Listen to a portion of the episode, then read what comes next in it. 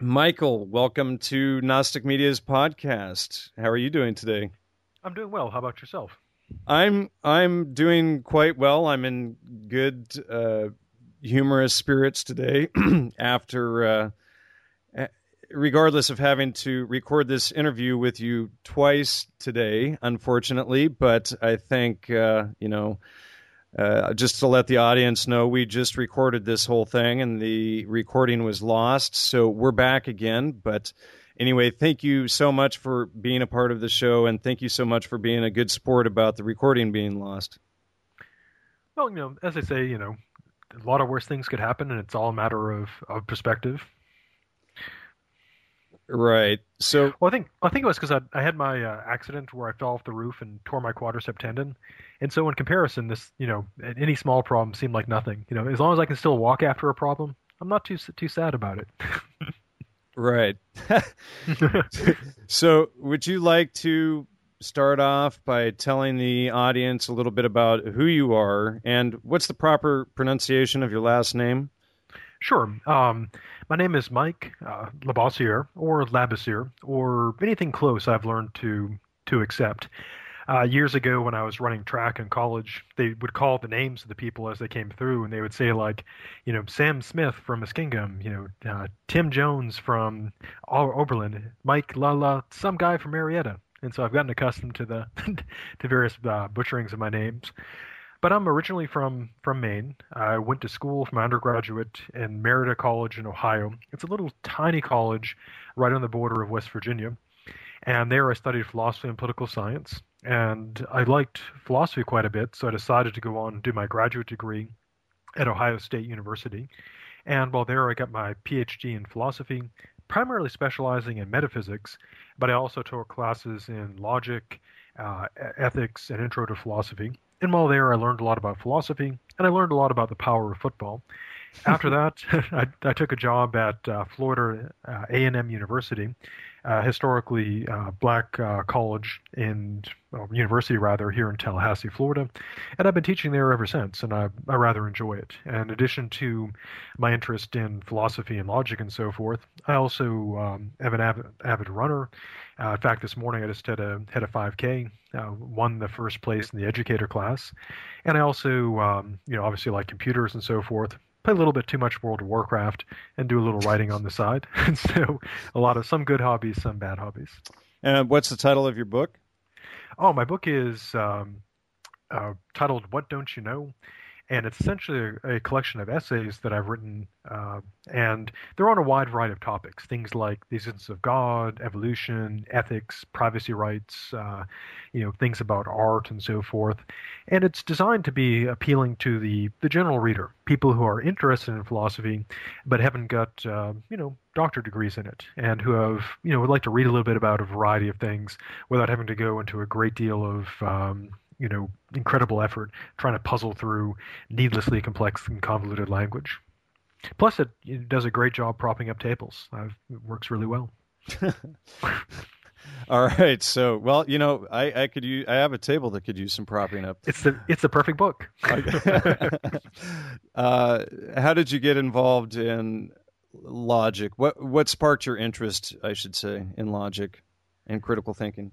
I think my first encounter with it was primarily like when I was an undergraduate. I took a a, a class, a basic class from uh, Professor Sarah Schutt, and I found the whole idea of reasoning well pretty interesting. And then one of the philosophy majors actually did something quite interesting. There, she did a like a, a one person play involving a uh, you know a woman who's being asked to to, to marry someone, and she goes through the person's marriage proposal and presents all the fallacies that he's committing when he makes the proposal. And I thought that was pretty cool, and it just kind of uh, stuck ever since.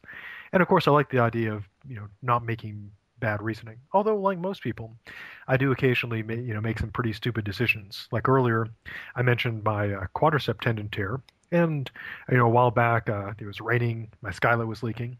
And the logical thing to do, of course, would be to stay inside and wait for highly trained professionals to go up there and deal with it. But no, I decided to go up there and do that, and so I fell off, you know, popped my quadricep tendon, got to experience, you know, the uh, surgery and so forth.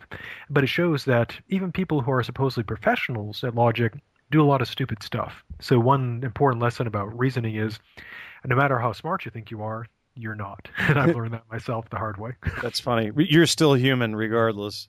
Yes. Yeah, I, I, think so. the idea is learning how to critically think and, and think intelligently. Not that, that we're infallible, but it's uh, being able to put things in a scientific methodology so that we can realize in a in a proper structured way how our minds work what we're doing and when we do make mistakes it's much easier for us to look back and reflect on them and say ah this is where i went wrong this is what i did yes it's, in a way it's a lot like exercise when you exercise you know and eat well it doesn't mean you'll never ever get sick or have any problems but it means in general you're less likely to have those problems and when you do run into those problems, you tend to recover, you know, more quickly and you suffer less, which is, you know, a pretty good a pretty good thing.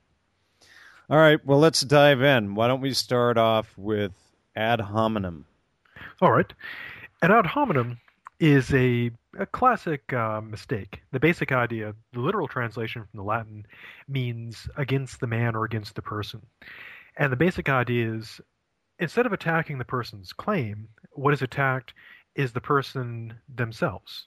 And there are a few varieties of this. For example, one common version is known as the personal attack, where what is done is instead of attacking the person's claim, something about the person is attacked instead. And the reason why this is bad reasoning is because even though there's an attempt at a premise, that is to say, an attempt at evidence, the evidence actually is not relevant to the claim being made, which is called in logic the conclusion. So the person is trying to say that the person's claim is false. That's their their conclusion, and they're doing it though on the basis of evidence, the premises that don't actually connect. So, for so, example. Okay, go go I was just going to say. So, if somebody, for instance, they'll they might say, "Well, this person." is a political activist, so anything that they say about finance is false. Yes, that would be a personal personal attack. Uh, another example from my own experience: years ago, when I was uh, a freshman in college, I was uh, you know a diehard uh, liberal and so forth, and it was when uh, Reagan was running for office, and I was involved in a debate over, you know, over that issue. We decided to have like a you know a mock election on campus, and we had you know a faculty student team for Republicans, the Democrats, and I was arguing you know uh, why we shouldn't vote for Reagan, and a one of the professors, another team got up and said the freshman has his facts wrong. And it essentially was an ad hominem because he was attacking me not because not on the basis of my errors, but on the basis that I was a freshman. Therefore, I you know I clearly could not could not know things. And so, I mean, it turned out I lost, and you know, because Reagan got elected. But uh, the fact that I was a freshman was not relevant. There's also um, another version of the ad hominem is known as the um, the ad hominem uh, tu quoque, also known as the uh, U2 fallacy. Not in the sense of U2 like the you know the rock band or the classic spy plane, but in the sense of um, U2 like you also. And this one has two variations. It's sometimes called also the inconsistency ad hominem. The first version occurs when someone says that a, a person is doing one thing but saying another, and these two things are in contrast or inconsistent or contradictory, therefore, what they say must be mistaken. Now, from the standpoint of trying to persuade people, it's a good idea to make one's actions match one's words. For example, if I tell my students that they need to be on time, it's probably a good idea for me to be on time to class. But what a person says and what they do are logically distinct. So if a person says one thing while doing another, their claim could still be quite correct. For example, uh, years ago when I was at Ohio State, I had two students who battled all the time in my ethics class. And they asked, you know, could we just do a formal debate? And I was like, yeah, yeah, sure. You know, that'd be a pretty good idea. You know, instead of me talking all the time, you could have a chance to talk. So one student comes in, He's dressed entirely in leather. He's got leather pants, a leather shirt, a leather jacket, a leather hat. I didn't ask about the underwear because that's one of those things you really don't don't want to know about. And he also had a big roast beef sandwich. And he sits down and presents this eloquent case for why we should not eat meat, why we should not wear leather, why we should be kind to animals. And his opponent comes in wearing plastic flip flops. This is back before Crocs, so he only had flip flops as, as an option, wearing polyester clothing and eating a salad. And he gave a very eloquent argument, very good argument, in favor of eating meat while we're obligated to do so and make clothing out of animals. And at the end of the debate, another student got up and said, "You can't say that. You, you there, you're sitting there wearing leather, arguing for animal rights. So you're wrong. You there, you're arguing, uh, you know, for, you know, eating meat, but you're eating a salad and you're wearing plastic flip flops. So you're wrong." And they both smiled at each other and said, "No, we're not wrong. We're just hypocrites." And they were right. The fact that a person claims one thing but does another doesn't disprove their claim. So, for example, if Tiger Woods got up there in a commercial talking about the importance of family values and loyalty to one spouse, what he did doesn't disprove his claim. It just shows that he would be a bit of a hypocrite, but still a very good golfer, nonetheless. right. What is a appeal to authority? Appeal to authority actually, in a way, has two faces. There's the good face and the bad face. Now, back in the really old days, you know, the time of people like Socrates and back when I was a kid, uh, a person could know, you know, a lot of stuff. For example, someone like Aristotle knew stuff about, wrote stuff about biology, about physics, and so on. And a person could be an expert in a huge range of fields. But today, of course, there's so much stuff, so much information that none of us can claim to be experts on more than a very limited set of information. So we often have to rely on authorities in making arguments. Now, a good argument from authority, one that's not a fallacy, is when a person argues that a claim is correct because an authority has said so. For example, if someone is arguing about oh, something in physics and they appeal to the authority of Stephen Hawkins, that's probably a good argument because he's a well established authority. Now, the fallacy occurs when the alleged authority is either not an authority because they lack the education, experience, and knowledge to be an authority, or in some way their credibility is in question. For example, they may be biased in some manner. So, if someone is making an argument about healthcare and they refer to, say, a doctor who's employed by the insurance companies or the pharmaceutical companies, then the person's credibility would be in question. It wouldn't prove that the person's claims are false, but the fact that they're biased, that they have a financial stake in it, would make their claims less credible. So, in order to assess an argument from authority, you've got to determine is the expert really an expert? Do they have the education? Do they have the experience? And um, very importantly, are they biased? And I, I, would think to add on top of that that if that authority's authority is in question itself, then referring to that authority would not be uh, a, a, valid argument. You would have to look at the evidence against that authority first and then refute that instead of referring to that same authority to support your argument. Right. You know, if someone's uh, you know questioning somebody's authority, like let's say some political pundit says something and someone says, "Well, he's right because he says this," and of course he's an authority, so you can believe him. And if someone says, "Well, how do we know he's credible?" and they say, "Well, he said this," that would be uh, we'll see this later, but the known as uh, begging the question. Right. And I think another one is this might be appeal to tradition, but another one that people use here in the uh, appeal to authority is well, this group has been in existence for a hundred years; they can't be wrong. Yes, yeah, they're essentially saying they're an authority simply because they're, you know, they've been around for a while, and that would, of course, the mere fact that someone's been around for a while doesn't mean they're automatically in authority. They could be wrong uh, for a very long time. Right. Yeah. It, it, like you were saying earlier, this professor accusing you of being a freshman, so therefore you you can't be right. That's like saying that uh, somebody who's new to any field or is not a part of these hundred year old schools or whatever it might be can't be correct because the school is older. Right. And if I were to you know say to a student, I'm correct because I'm old, that you know that wouldn't fall at all. Being old just means well you're old, and that's about it doesn't mean you're right or or wrong. Appeal to belief.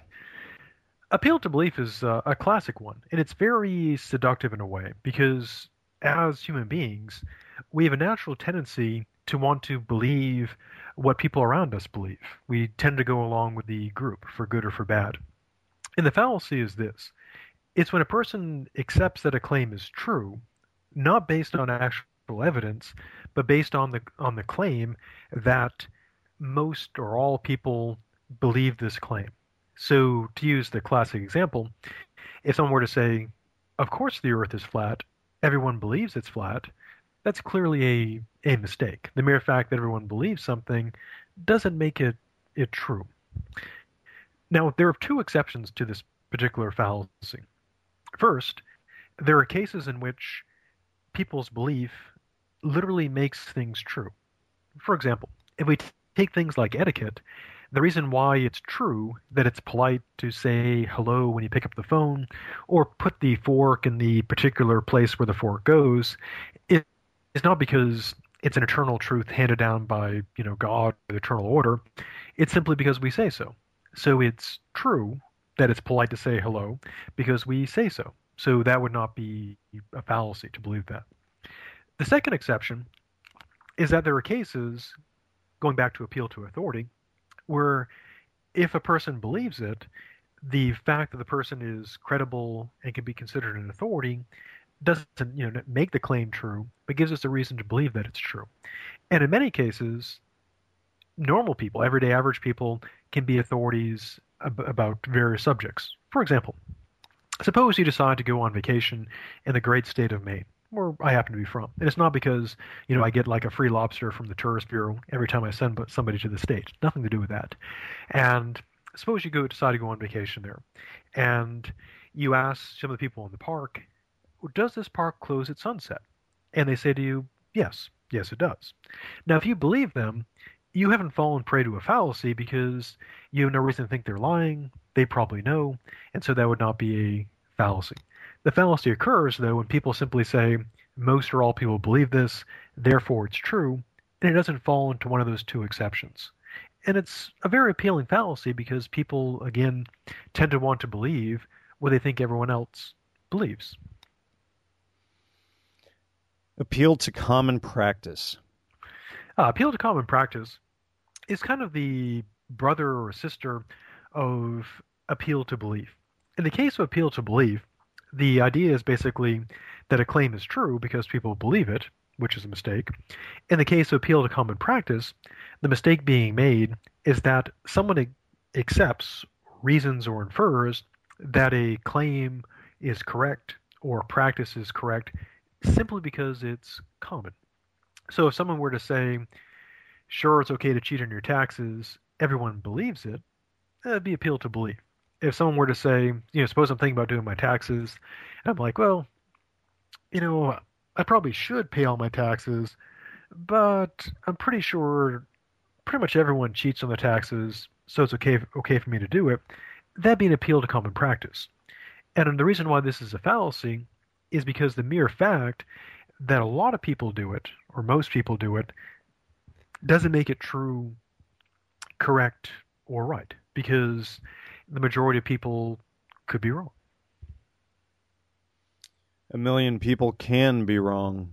Yes, and the odds that they probably are. I mean, one of my uh, friends in grad school used to always reverse that. He, he'd always say what most people believe is probably wrong. Right, and I've that's I, not to make another common uh, logical fallacy, but that seems to be more often than true than not. Um, appeal to consequence of belief. This is also a fairly common fallacy. The idea basically is this when someone makes this mistake, they're most likely confusing a practical reason to believe or accept or do something and a logical reason. And this is the uh, foundation of a, of a lot of mistakes in reasoning. Now, in many cases, something can give us a practical reason to do or not do something. You know, in other words, to avoid you know a harm or gain some benefit.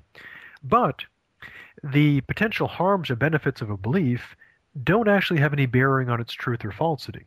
And the appeal to the consequence of a belief is when a person falls into this this problem. Here's the idea.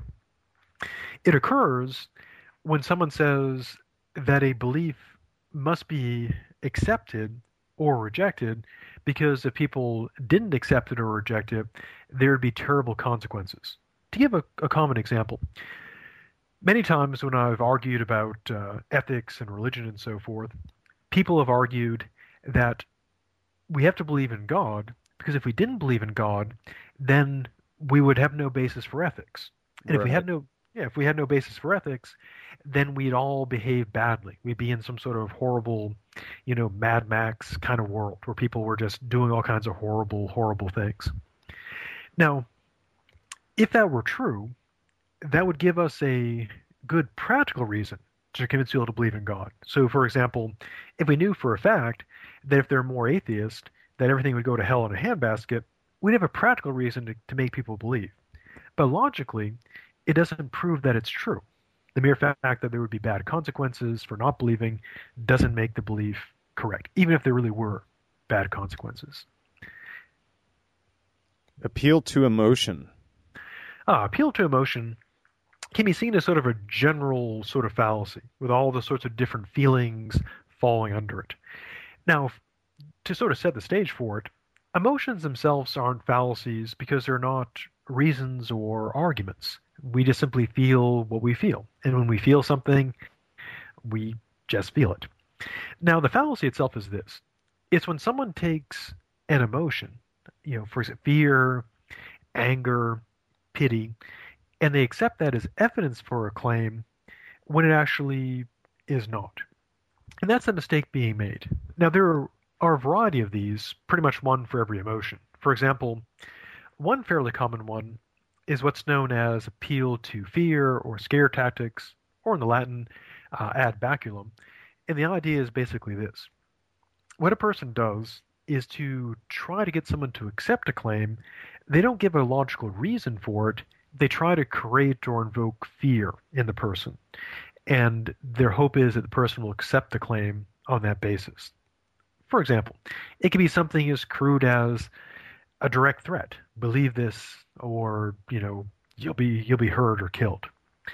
It can also be more a more subtle sort of threat. For example, uh, take for example the various um, oh uh, you know hair dyeing or you know um, products like deodorant and so forth, and they use a subtle sort of scare tactics. For example, one I saw recently, it shows like an older person uh, going out on a date, and they have gray hair, and they go back to the woman's, you know, apartment, and he's like, "Hey, can I come in for coffee?" And she's like, "Oh no," you know, and she you know closes the door and he goes home alone but then it shows him you know doing his hair and you know dyeing it back to you know the young color and of course she invites him in so the idea is basically buy our product or you'll be alone forever. It's a subtle sort of scare tactic. It's also used a so, lot in politics. Oh, go ahead. Well, marketing is is basically the instead of teaching people how to use logic, they're intentionally using the the antithesis of logic to manipulate people for marketing. Yes, and interestingly enough, or boringly enough, one thing I always tell my students is that if you want to persuade someone, if you want to sell a product, sell an idea, sell a politician. Ironically, one of the best ways to do this is to use fallacies. For example, uh, in politics, appeal to fear, scare tactics, and so forth is a common thing. You make people afraid and get them to accept things. Similarly, like you know, like with the selling the uh, you know the hair dye, selling deodorant and dandruff shampoo, that's based on scaring people. And the reason why people do it is because it it works. It works very well. So, sort of on the side of evil, if you want to persuade people, mastering fallacies is a very useful skill. If you want to defend against being emotionally manipulated, knowing about fallacies is very useful. And so because, that it, it, to level the playing field, basically everybody needs to know this stuff, and that's really what we're trying to to get at is create a, a meme of critical thinking so that it levels the playing field. So then it becomes more of a, a fun game instead of manipulation and lying and warfare and all of these political games and, and things that become a larger part of the problem. Yeah, quite right. It's it's like a um, to use an analogy, it's sort of like learning self defense. You know, you can protect yourself, or like getting the you know the flu shot. There are all these like bad diseases of advertising trying to infect us. And if we don't know, if we don't know, you know, logic and fallacies and so forth, we're wide open. It's like having no no immune system, and we're we can be victims of anything that happens to come along, especially our emotions, because emotions like fear, uh, in the case of you know scare tactics, very powerful. Emotions like anger very powerful, and even yeah, there's a, a, appeal to anger, right? Do you want to go to that one real quick? Yes. Um, so the appeal to anger, uh, again, the uh, the basic idea is that what a person does is substitute uh, something that's intended to create anger in place of actual evidence for a claim. So, for example, a person might uh, invoke the notion of death penalties in regards to healthcare, even though there's no actual, you know, basis for that, in the hopes that people will become angry and be willing to accept the claim that they should oppose health care.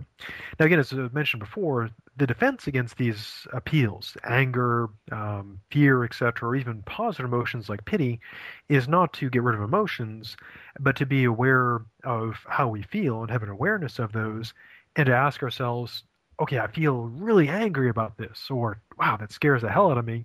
But to ask yourself, do does this actually give me a reason? You know, sure, that's pretty scary, but does this give me a reason to accept this claim?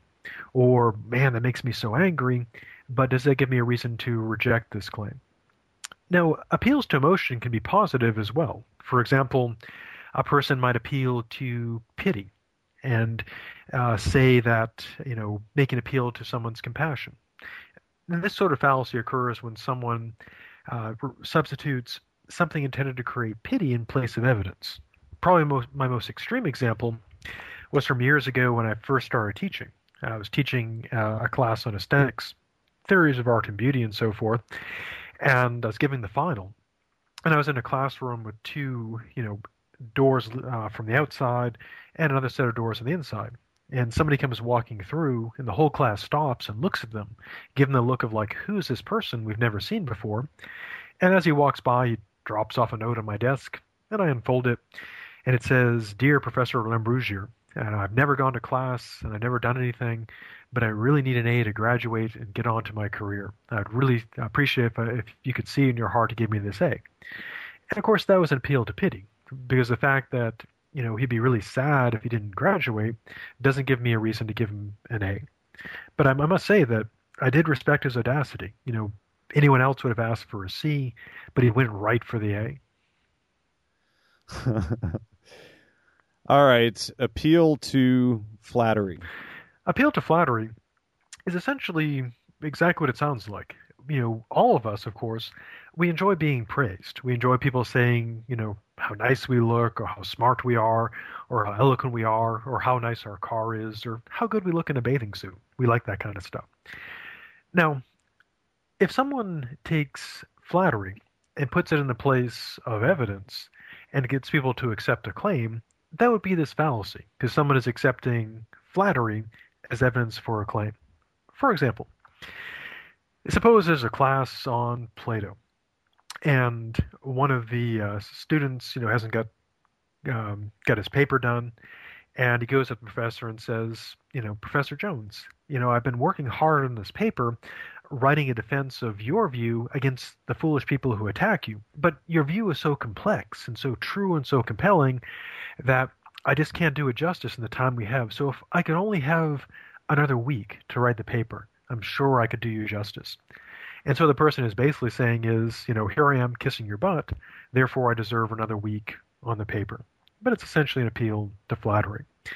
Now, it's also important to distinguish between this fallacious appeal to flattery and merely being nice to people. So, for example, if you say to someone, you know, um, why that's a nice suit or really good job on that presentation, and you just just praising them, that's not a, a fallacy. The way to guard against it is not to reject all praise, but to carefully distinguish between, you know, normal praise and attempts to flatter, to get someone to accept a claim just on the basis of this, you know, of this uh, flattery. Appeal to novelty. Appeal to novelty rests on a view that's you know fairly common in the West, namely that what is newer is better. Now, there are things, of course, that are newer that can be better. For example, the laptop I'm using now, except for its tendency to go into a blue screen of death, is better than my old Commodore 64. Uh, not because, but it's not better because it's new. It's better because it all has all these components and you know, addition, you know, more power, more memory, etc. But people often fall into the view that if something is old, it's outdated, and what's new, therefore, must be better. And this is often um, done like in business and academics. For example, uh, having been on various committees, uh, people will come in and say, well, we have this new method of assessment, and it's really, really good. And I'll be like, well, why is it good? And they'll say, well, it's new. And I'm like, well, that's not really a good reason. And the mere fact that it's like the latest, new, or newest thing doesn't make it good. It doesn't make it bad, but it doesn't make it good. So the mere fact that something's new doesn't necessarily mean that it is, in fact, improved. Appeal to popularity. Uh, appeal to popularity is kind of a variation on the appeal to belief. The idea is basically that something is correct or true or right simply because it's popular, simply because everyone accepts it or believes it. And just like with the appeal to belief, the mere fact that something is popular doesn't mean necessarily that it is true or correct. I mean, to use kind of a silly example, just because uh, someone's the popular kid in school doesn't mean that they're the, the best kid or the correct or, or right. And the way to defend against this is the same way to defend against an appeal to belief. Basically, ask yourself, okay, this is popular. Most people seem to accept it, but does it make it true, correct, or right? So if people say, for example, if there's a poll that says Americans overwhelmingly want healthcare reform, does that mean it's a good idea?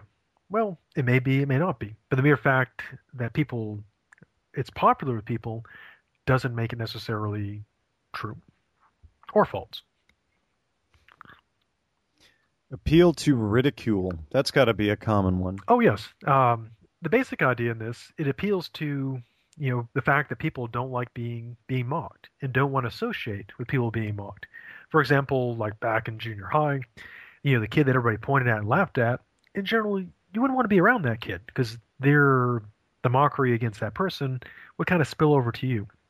And the idea, this is also sometimes known as um, the horse laugh or appeal to, to mockery. The idea is to substitute mockery, laughter, or humor in the place of evidence. And while this can be entertaining and amusing, the fact that something is being mocked or made fun of doesn't prove that it's false, however entertaining it might be. Uh, for example, you know, on the Daily Show and the Colbert Report, uh, both uh, Jon Stewart and Stephen Colbert are extremely good at presenting things and making them seem to be very funny and very absurd, to mock things. Now, even if they present a truly brilliant graphic making fun of something, you know, presenting it like in the Word, or presenting, you know, a clever, um, you know, thing like Mesopotamia or something, it doesn't prove or disprove anything. It simply entertains. Now, of course, what a person can do, comedy, and Stephen Colbert uh, and Jon Stewart again are, are, very good at this, can be used to actually effectively criticize things. Because if you can show that something is in fact laughable or absurd, and even though it makes people laugh, showing that it is absurd and laughable can be a reasonable criticism. So if um, you know someone presents you know a plan or a view, and even though they're making fun of it, they show that it actually is pretty foolish and ridiculous, then that would actually be a legitimate argument. Because one thing that people often make the mistake of believing is that being logical or making a good argument means it has to be lifeless, dull, and boring. But it doesn't have to be. Just often is. And so you can include things like humor and persuasive devices and rhetoric and so forth in a good argument.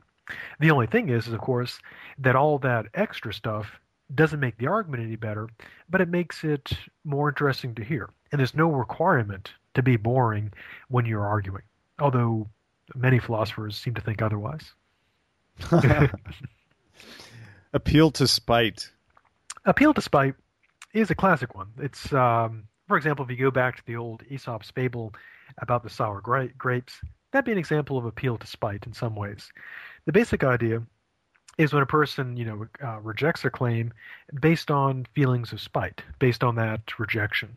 Uh, one way to look at it again is the case of the the sour grapes, so the fox. You know, the person uh, can't get what they want, so they simply act in a spiteful manner and say, "Well, I guess it's not very, very good anyways." They reject something out of not out of reasons, but as the fallacy says, merely out of out of spite.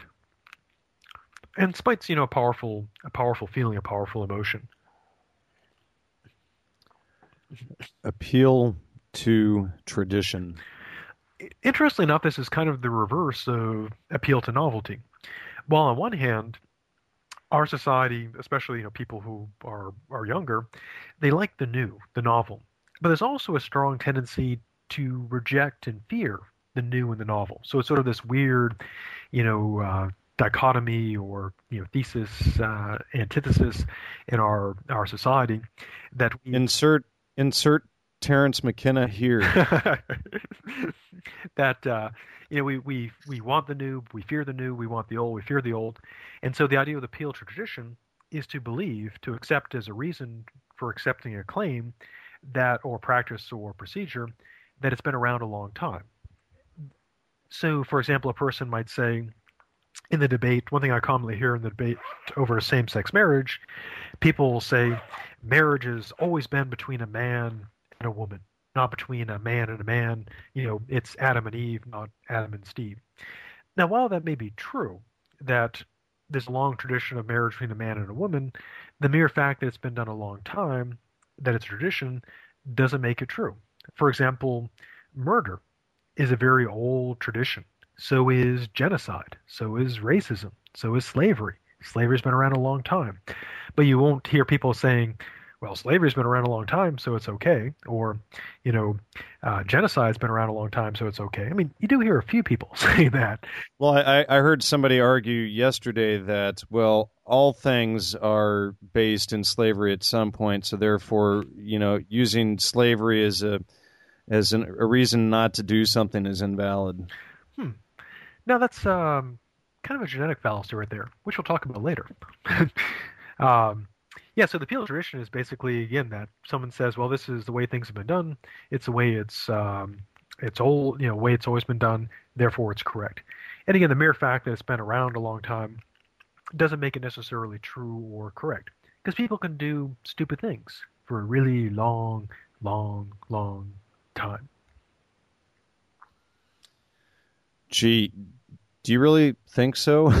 I think so. I think I think my experience I think bears that out quite nicely. yeah, you know, I'm just thinking various uh, dogmas and things come to mind that yeah, for for for millennia, in fact. Um, bandwagon.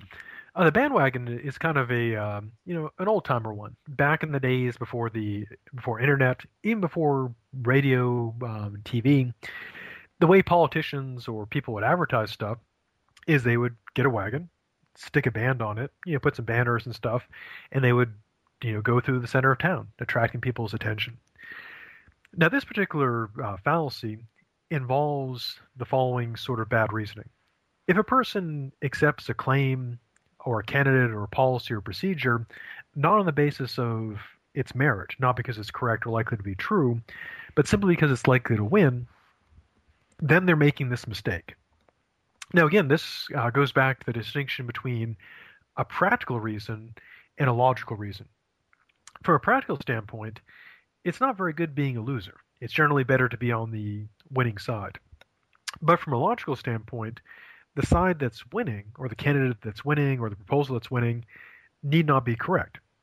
The mere fact that it's winning just means that it's winning. It doesn't mean it's right. Yeah, they're they're they're not they're not arguing for truth. They're arguing to be right or to win. Yes. So from a practical standpoint, a person could say, "Well, I want to be on this side because it's winning," and they don't make any logical error. But if they say, "Well, this side is correct because it's winning," then they're making that mistake. Because to say that it's true because it's winning would be an error. Because as we've seen throughout history, um, ideas that are, are later shown to be mistaken were winning for a while.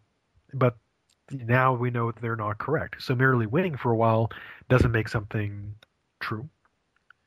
Right, and I believe the the well, I think probably with all of these, but uh, the sophists certainly come to mind here. Oh yes, yeah, the classic uh, sophists. Their view was because they rejected the notion of you know of truth, objective truth, and objective ethics.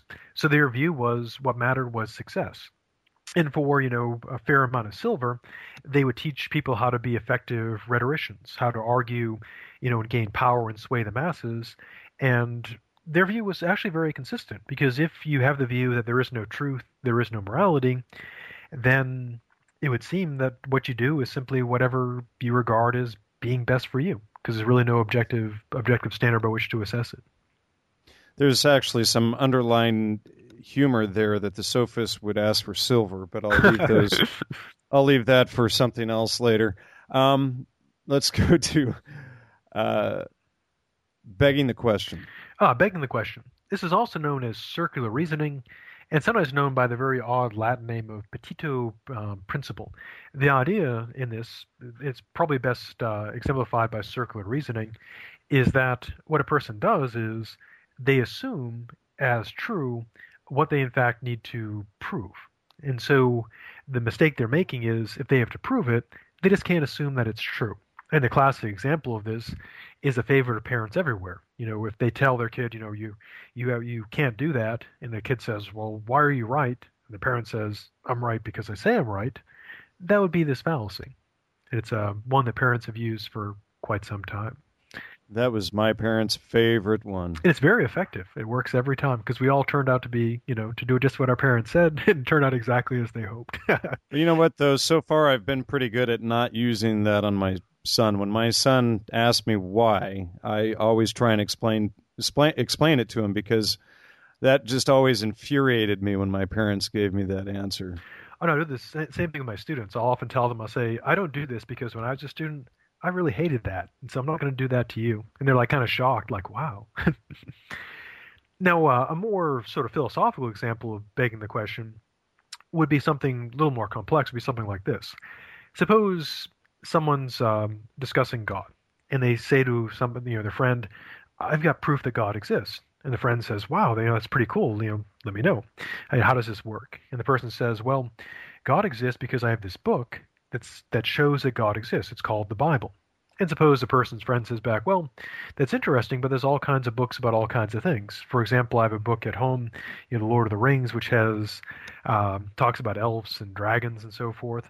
But the mere fact that it's in a book doesn't make it true. So how do I know that this is actually, you know, correct? And the person says back, well, of course you can trust the book. It's written by God, and of course you can trust God. And that begs the question because the question is, does God exist? And saying that there's a book written by God that proves God exists, and you can believe the book because God wrote it, begs the question. It assumes what is to be proven, namely whether God exists or not. And of course, you can have really extreme begging the questions. For example, uh, one of the people on my dissertation committee said when he did the first draft of his dissertation, you know, a couple hundred pages, his advisor, advisor says, pretty good job, but the whole thing begs the question. And that was that's the last thing you one of the last things you want to hear after you've written a couple hundred pages. Oh, what a tremendous waste of time! Indeed. Biased sample. Uh, biased sample, uh, or biased generalization. Basic idea is this: when taking a sample and doing a poll, what a person has to do is basically make sure that the sample or poll is large enough and also representative. If a sample is not um, not representative, it obviously won't capture the entire population. So if a person uh, engages in a conclusion based on a sample that is biased, their result is not going to be very good. For example, um, suppose someone wants to know about what people think about gun ownership and in, in the United States, and they go and they send you know a survey or a poll to members of the NRA, and it comes back that you know 100% of them favor gun ownership.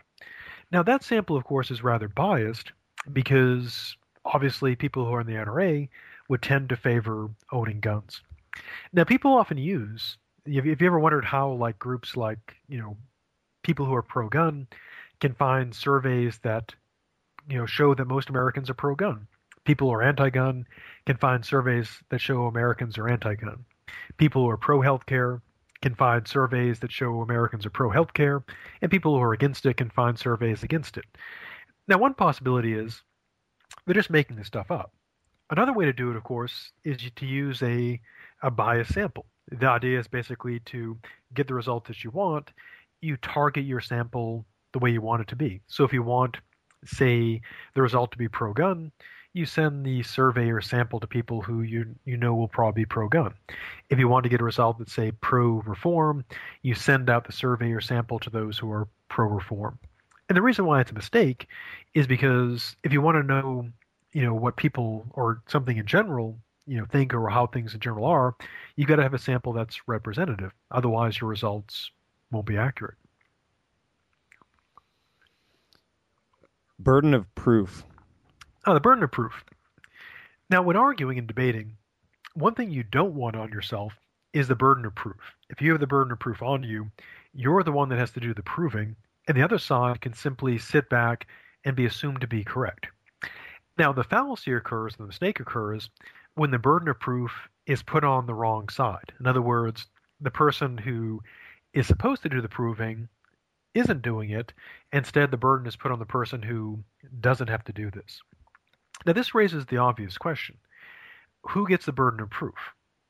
Now, there are three standards that are typically used. The first one is known as initial plausibility. The idea there is how likely is it, before it's been investigated, that the claim is true? And the side that's got the initial plausibility doesn't get the burden of proof because if their position is more plausible, we don't expect them to be the ones to have to prove it.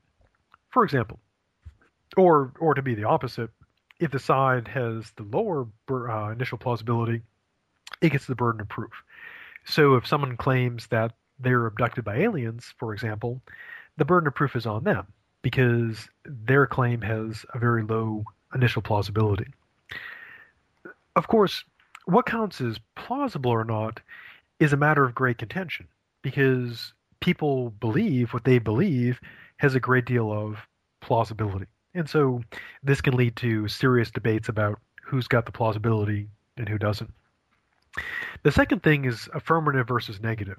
Back when I did uh, debate in high school and college, the idea was that the status quo could assume to be be assumed to be the default position. And if you're arguing against the status quo, it was up to you to prove that there had to be a change. And this can be seen as sort of like a conservative, you know, um, you know, leaning. But the idea is that the way things are are assumed to be what is assumed, and arguments against those are the ones that have to do the proving, or so it's claimed. So, in other words, if let's say somebody has written a book and they're presenting an argument against that book, the burden of and, and, they present all of their citations and everything and they say here's my book and it's against whatever theory somebody who is attacking that work it would be their uh, they would be responsible for providing the burden of proof against the book and the citations that are presented. Yes, if you know if, if a book is written like in a field and it's established, you know the person is a credible author, their case is credible, you know, reasonably unbiased, well supported. If someone's attacking that view, the, the burden of proof is on. They can't say, "Well, let's assume this person is wrong." Is wrong. They have to actually show the person is is wrong. Right, without making ad hominem attacks, et cetera, et cetera, et cetera. Yes, yeah, so they would have to, you know, show that the person's case is mistaken. For example, um, I mean, you can take the case of uh, global warming, and the, general consensus among scientists is it's real, it's happening, we're causing it. And if someone argues against that, the burden of proof is on them because a general, you know, scientific consensus has established that it's pr- the most plausible hypothesis, and so, even though you can argue against it, the burden of proof rests on, on the person who, who is arguing against the established, you know, scientific viewpoint. This is not to say that the establishment is always correct, but the idea is that once it's been, you know, properly put through the scientific method, tested and established, you just can't dismiss it. It has to be argued against to be rejected. The third standard is basically special circumstances. For example, in the American legal system, there's an assumption of innocence. So the burden of proof is on the prosecution. So, for example, if I get arrested for something, I don't know, philosophizing without a license, and it'd be up to the prosecutor to show that I was, you know, guilty of this. And if they can't make their case, I'd be assumed to be innocent. And of course, this varies from country to country. In other places, there's an assumption of, of guilt. And so burden of proof is a matter of great contention, which is not surprising. Because if you get the burden of proof stuck on you, it's like uh, being forced to run uphill or fight uphill. You've got to do much, much more work. And so, from a practical standpoint, you want to stick that to your opponent and avoid having it stuck to you. From a logical standpoint, the challenge is to work out who really deserves it. It's kind of like the check, you know, in a restaurant. You know, if you're gonna if you Right. only have one check, who's gonna get stuck with that check? yeah, you know the the burden of proof. Uh, people always try to even. It's such a common thing for people who make an attack on something to negate their burden of proof and try and put it on the person that they're attacking. Well, no, you're wrong, and I'm not going to read your evidence or I'm not going to study anything about your work. But you're wrong, and, and you've got to show me, even though this person has already written a book and with their citations or whatever. Uh, these type of people will often refuse to look at any of that evidence, and then they'll say, "You have to prove to me that that's right," Yeah. even though they refuse to look at anything. Right? Yeah, I see it a lot in, in blogs. Like uh, I've got a philosophy blog. I do a couple of them, and I'll present like an argument, and someone will just say, you know, you've got to disprove this, and I'll I'll say, well, like the um, like the the 9/11 conspiracies. So people say you can't prove that it wasn't explosives and stuff that you know the building was blown up. Uh, my reply back is, well, I'm not an expert on materials or explosives, but the consensus among experts is that the planes really crashed into it and it really destroyed the buildings. It wasn't, uh, you know, explosives in there, and so it's Actually, I think uh, the Dutch government uh, recently published a study, or there was a study published in Holland that actually did prove that there was thermite there. really. But of course, Yeah. of course, you know, in uh, the Netherlands, they, you know, drugs are legal, so that Oh, so yeah, okay, you're right because they couldn't possibly come to a valid decision because of the drugs. they use they use common sense for things like cannabis and, and hemp and marijuana. Exactly. So it destroys their credibility. You know that, that Right. which is of course a good example of an ad hominem, Great. Um, or, or an ad cannabis in this case. Uh, well, you know, teach their own. If you know, if you have it, smoke it. Um, circumstantial ad hominem. Ah, this one is speaking of ad hominems. This is um, you know a form of ad hominem, so it's an attack on the person. But what makes it circumstantial is the attack is not directly on a person's characteristics, like being a jerk or whatever. It's on their circumstances. For example, the way I usually divide personal attack from circumstantial is that with a personal attack, it's something sort of intrinsic to the person, like being a jerk or or being like a, a man or a woman. Whereas the circumstances, one way to characterize, characterize it, it's something the person belongs to voluntarily. For example, being in a political party or church or being, say, a college freshman, for example, uh, and the person's attacked on those grounds. So if someone says, you know, the freshman's got his facts wrong, with the implication being that, you know, I'm mistaken because I was a freshman, that'd be like a circumstantial ad hominem. It's often done in cases where the person's circumstances would seem to bias the person. For example, if someone says, yeah, you know, Jane gives a really good argument about uh, why the small business tax should be reduced, and she says, you know, it'll benefit the economy, blah, blah, blah. But we all know that Jane owns that little bookstore down on Main Street, so her argument is clearly wrong. And that'd be a circumstantial ad hominem, because the mere fact that she's a small business owner and stands to benefit from, you know, reduced tax doesn't mean she's mistaken. Doesn't mean she's right, but doesn't mean she's mistaken. It could imply that there might be a conflict of interest that would need to be investigated on a separate level. Right, because if you can show that someone's, you know, there's a possibility of bias, going back to appeal to authority, if the person points out that, you know, Jane owns the bookstore and benefits from it, it doesn't prove she's wrong, but it does raise, you know, the obvious concern that she she may very well be biased in this manner. But of course, if her arguments are good, her arguments are good, you know, regardless of, of whether she stands to benefit or not. Composition. Ah, I it's uh, call this the I used to call this the grandmother fallacy. it's the view that when someone takes what is true of the parts must be true of the whole. For example, I remember years ago, my grandmother, when I was a kid, my grandmother served me sort of casserole thing, which of course I hated. And she said, "But you like, you know, you like you like the, you know, the meat, you like the green beans, you like the potatoes." But I said, "Well, I, but I don't like them all together." And it was years, you know, when I before I went to college, that I learned what fallacy this was: the fallacy of composition. To assume what is true of the um, parts must be true of the whole. Uh, to use a little more, slightly more serious example, suppose um, you take some really great basketball players, and someone says, "Well, these we have all these all stars on our basketball team, on our Olympic team, therefore they'll be a great team." Well, as we found out when we, we didn't win the gold that one year, you could have great players, but they may not be the best team because what's true of the individuals may not be true of the whole thing, and so that can be a fairly fairly common mistake. Confusing cause and effect.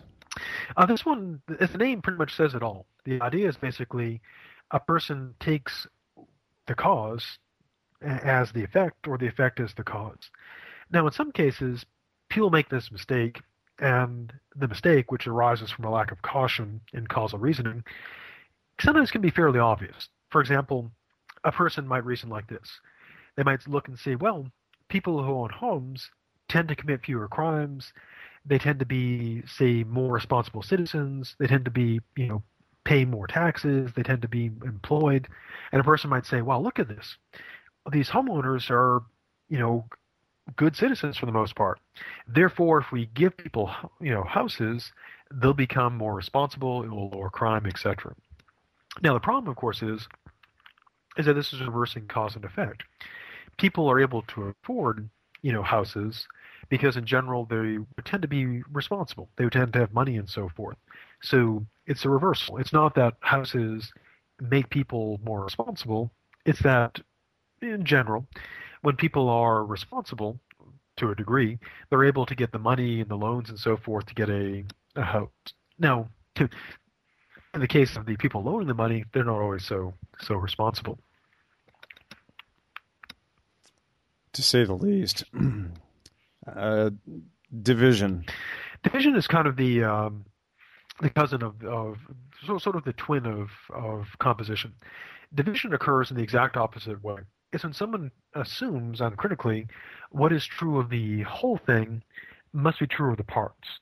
For example, going with the team analogy, for example, if there's a team that's pretty good and someone says, "Wow, the team's really good," so all the individuals must be must be great, that would be a mistake because although the team overall is really good, the individuals may not be great. They just may work together pretty well.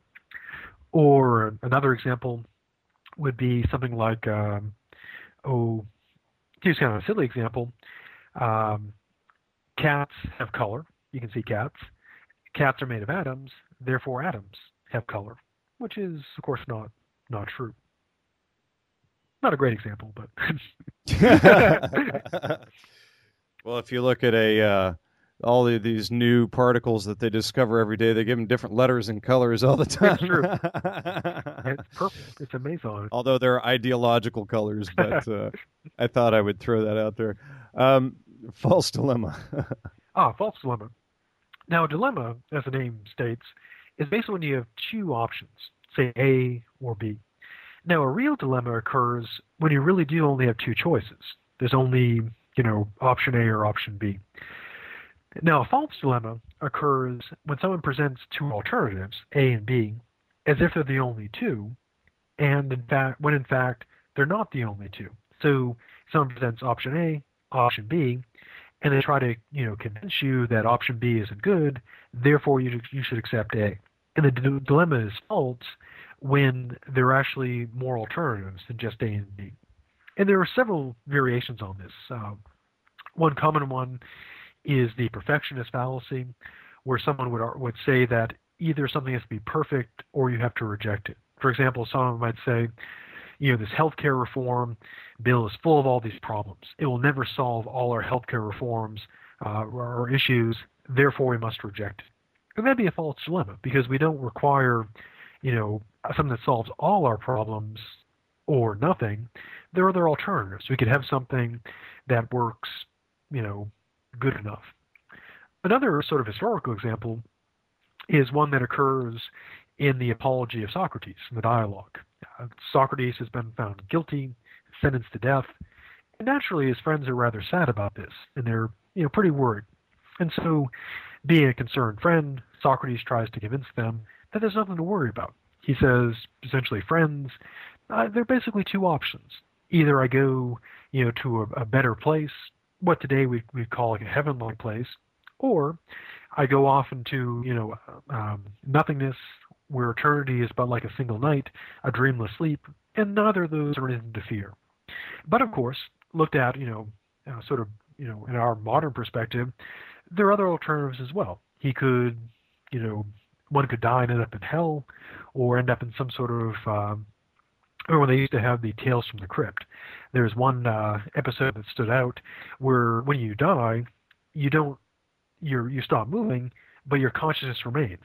You're there like still in your body, but you can't move. And it kind of ends with this. You know, you can see the bone saw coming down on the guy. You know, uh, slicing him up. And of course, that would be pretty pretty horrible. There would definitely be something something to right. I remember that show well. It was one of my favorites. It was pretty pretty good. Uh, the of course, Danny Elfman did the music for the intro, and he was one of my musical heroes. So I think he does the music for everything by by law. I think it's required. well, you know, uh, Oingo Boingo was one of my favorite groups growing up. Oh yeah. All right, Gambler's Fallacy. Uh, Gambler's Fallacy. In addition to uh, you know prostitution, is what makes Las Vegas uh, you know stay in business. Basic idea is this. Um, first, though, two concepts. There's what's known as the law of large numbers, which seems kind of boring, but the basic idea is that when you're dealing with things that involve you know chance probability, the more instances you have, the the more the results uh, match what you'd expect. To be a little clearer about that, the idea is imagine flipping a coin. If I took three coins and I threw them down, and they all came up heads, it'd be kind of unusual, but not shocking and amazing.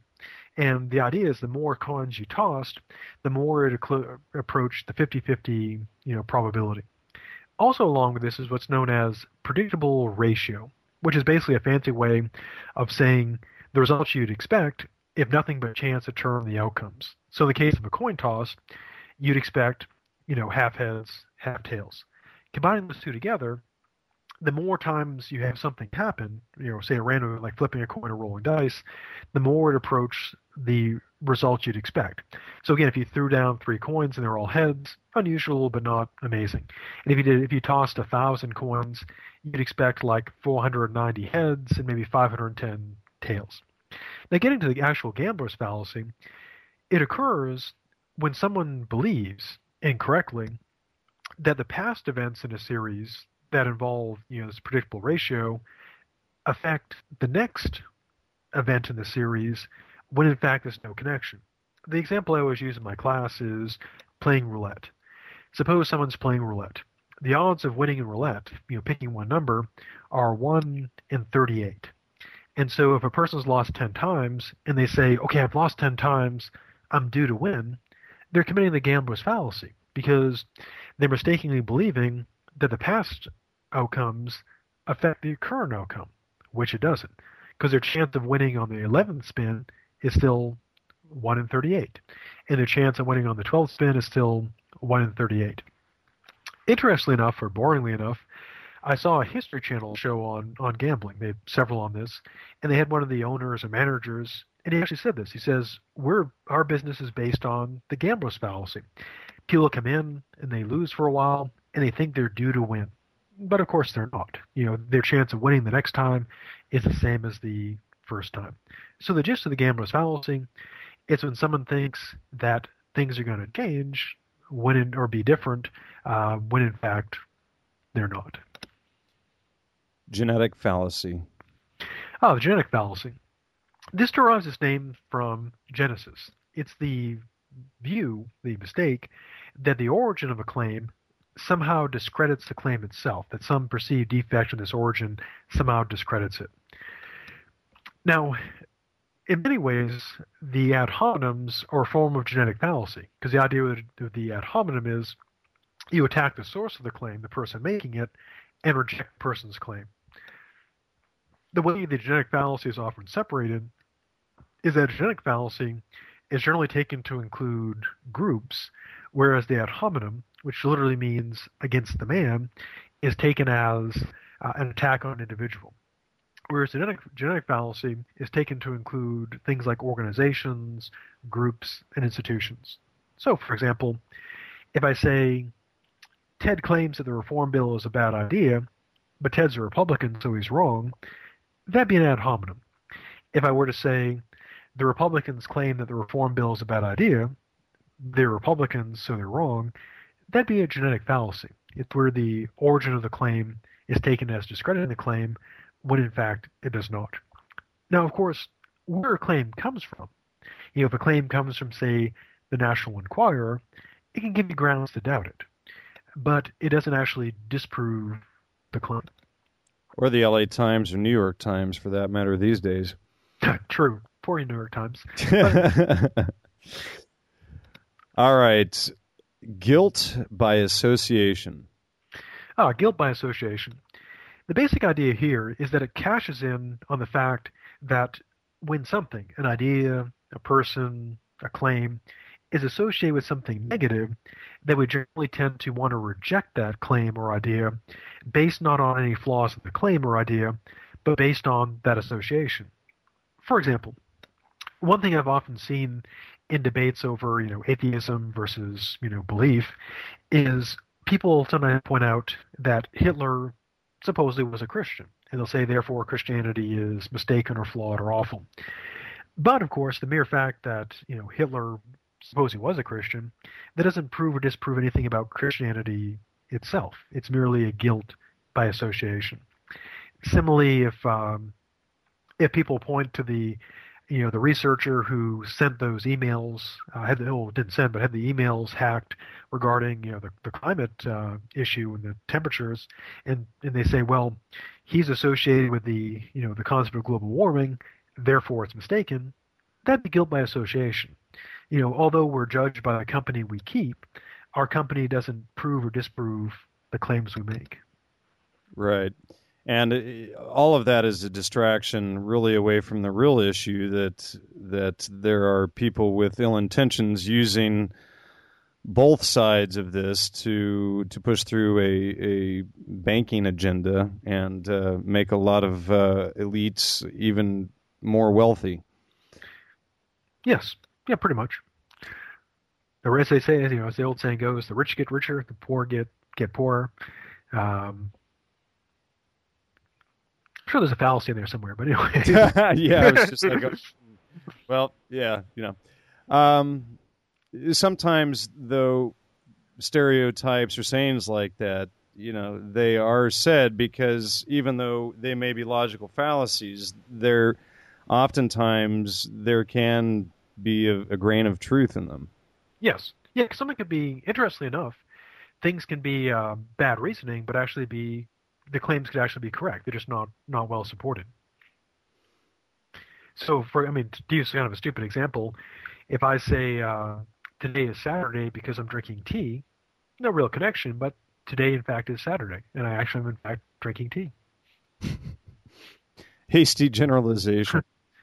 ah, hasty generalization a classic problem. It's similar to the problem in bias generalization, where you know the mistake being made in bias generalization is the sample is not representative.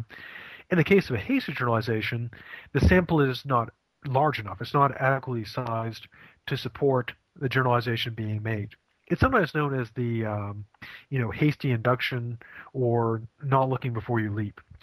The basic idea is that someone takes a sample that's inadequate and leaps to a conclusion about this. Uh, stereotypes, for example, are often grounded on this sort of bad reasoning. And uh, here's here's an example of one from my own experience. Uh, years ago, before I was going off to to my undergraduate uh, you know college in Ohio, I was you know riding along in my 10 speed, cruising around, and a station wagon, blue station wagon, comes up behind me, and they're honking and yelling at me, and I'm trying to get out of the way, and they ended up bumping into me and throwing me onto the lawn. And I looked at the plates in the car, and I saw I was from Ohio, and I was going off to Ohio. And I thought, oh my God, I'm going to go to a state full of psychotic, crazy drivers. And so, you know, I, I go to Ohio, and then I'm, you know, running with a cross country coach, and we're running along, you know, on the sidewalk, and I hear honking behind me, and another car, a blue car, but not the same blue car, pulls up onto the sidewalk and almost kills both of us. We had to leap over this stone wall to get out of the way.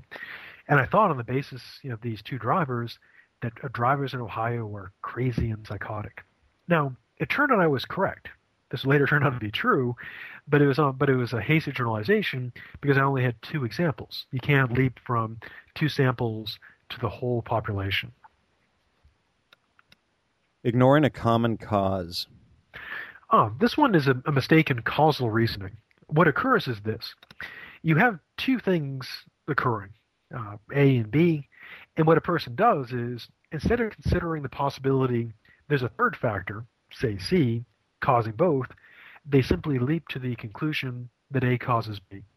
For example, suppose somebody's got a, a fever and they've got a sore throat, and they say, ah, my fever is causing my sore throat.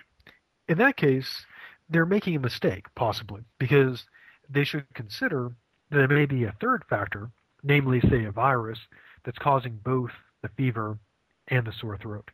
So the idea is when you have, you know, or take like computer example.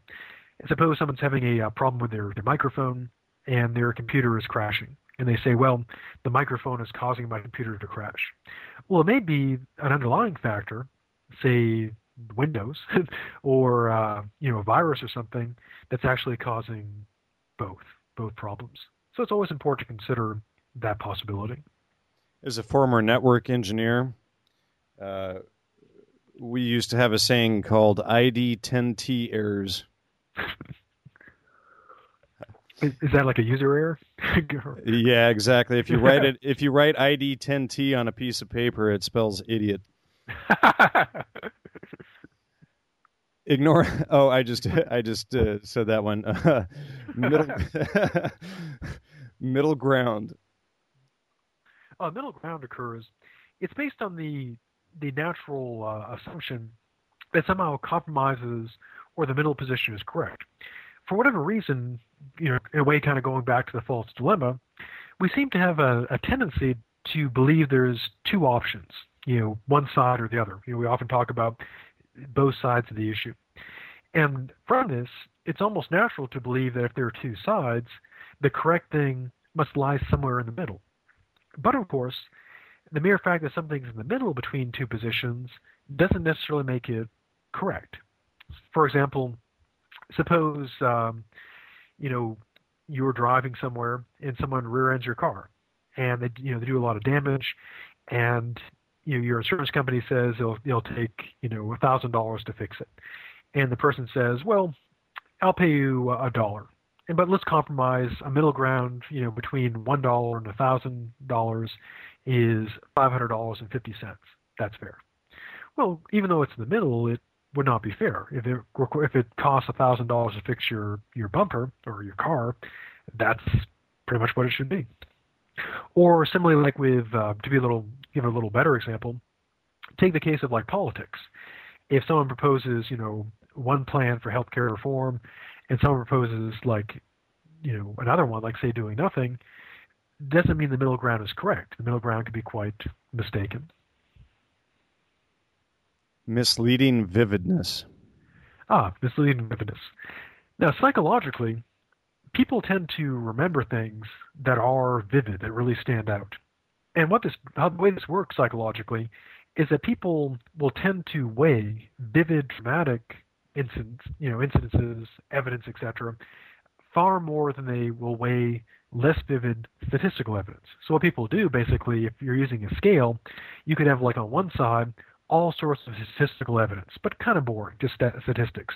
Then if you have like a really vivid incident, people tend to give that far more more weight because it's far more vivid.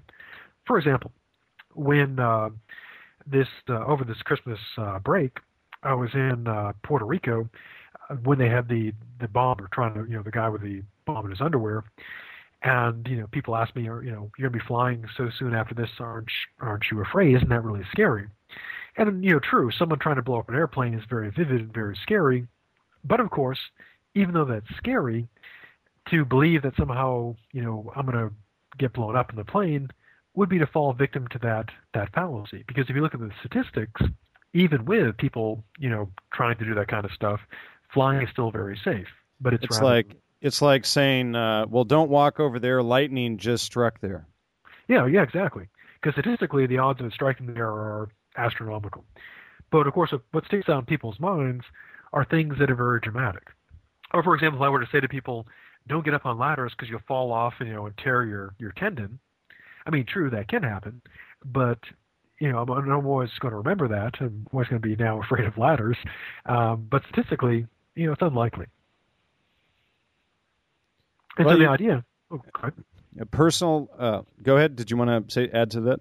Oh, so like I mean, so one thing we have to do, the way to defend against this, is to you know when you're thinking about things like what we're doing, uh, like in terms of like um, what we do in life or how what sort of things we buy, we have to ask, am I making this decision based on you know good reasons and good evidence, or am I being sort of overwhelmed by a particular vivid example?